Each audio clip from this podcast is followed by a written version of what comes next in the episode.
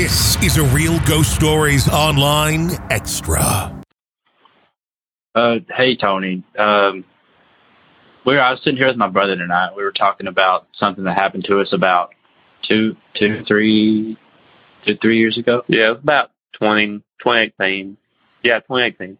Uh, me and Matt are brothers, and we are originally from Eastern Kentucky, and uh, we have something that happened to us um, that seems uh, we're we're very uh, we haven't been listening to your show for a very long time, Yeah. but from what it seems, we have uh, a story that seems quite unconven- unconventional for um, the what is the norm on your show.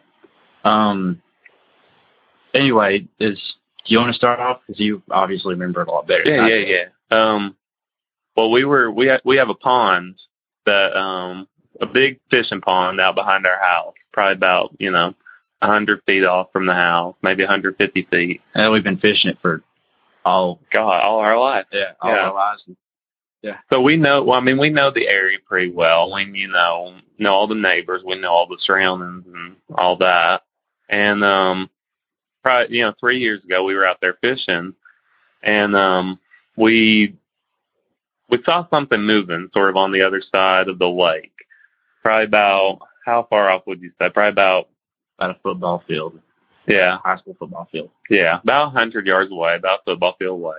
We saw um something moving, wrestling the trees, and we thought, well, you know, it's a, It was a black bear. yeah, I thought, yeah, we thought it was a black bear or something because we got black bears all over this part of the county. So we thought it was a black bear. So you know, we just sort of started making noise and shun- we had flashlights Like with us. tell you to do. Yeah, yeah. We started, you know, flashing our flashlights, just trying to get to, you know, go off and do its own thing. We may have been drinking a little bit. no, we, I mean, just a little bit. No, we would not have imagined this. So we thought, you know, oh, it's a black bear, just scared off.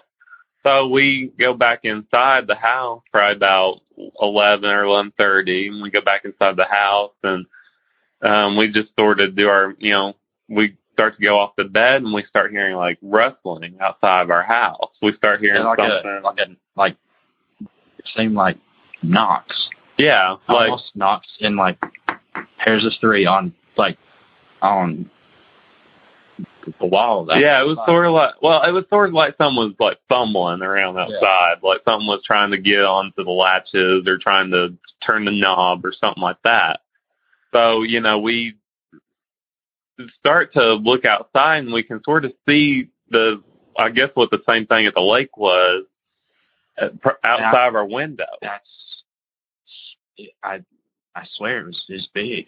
Yeah, we at at this point, like you know, we still kind of think it's a bear. We now we look back and What what really stumbled me though is that in the light of the in the light of the overhead, we could kind of mm-hmm. tell that it was not a blackish color, which you know all we have of this area is native this area are black bears, and this had more of a, a brown tint. right. No, yeah, it was brown. So what we did was we, you know, at that point you can't really do anything with a black bear. So we went upstairs to one of the bedrooms out in the the next window above it. Right. We went to the window that overlooks where the, you know, what we thought at the time was probably a bear was, because this bear was not giving up. This bear kept on. which is abnormal behavior for a bear because usually you can scare one off and make a bunch of noise. Right. Yeah. We, yeah, we were trying everything. We were, you know, clapping and, you know, playing stuff on our phones and stuff just to try to scare it off and, you know, hooping, hollering, and everything, just trying to get to, you know, leave. Like sometimes they'll come up looking for food at the doors and stuff. So we were just trying to get away from the door and it wasn't leaving. So we went upstairs to the window. Upstairs, this thing is pretty persistent, and uh, we Mhm. got a a better look at it, and It was don't- a bear. I don't know what to tell you. It was not a bear. We, and we were, to this day, I will stand by this. hand on the Bible. Hand on the Bible, it was not a bear. This thing looked like a, it looked like a man. It looked like, Humanoid kind hair. yeah, it was a hairy, it, I don't, I know when I say this, it sounds like, uh, you know, fabrication or like a, you know, story or something, but it, I have never seen anything to this day that I would ever consider this, but it looks like what every single, you know, representation of Bigfoot looks like.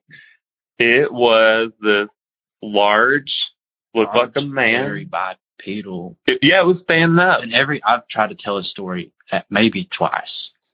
I've told it like Nate. I just Every time I do, I cannot help but fumble through my words because my mind starts racing, and I I don't even know if I believe what I'm saying. I know. I see. I would not believe that if you weren't there, if my brother wasn't there. If you weren't there. I wouldn't be. I wouldn't tell anybody. See, I thought when I woke up the next morning, I thought it was a dream. I thought we had I dreamt it, but then you know we And walked through it again, and it you a know really feverish experience. yeah, it was at least you know probably six foot six, six foot. You know, it was tall. It was six foot. Uh, it Hard to gauge from the perspective. Yeah, we were standing, and what we did was we threw a book. I remember this. I, this is part of the reason I know we didn't, you know, imagine that I because we. think we threw the Holy Bible at it.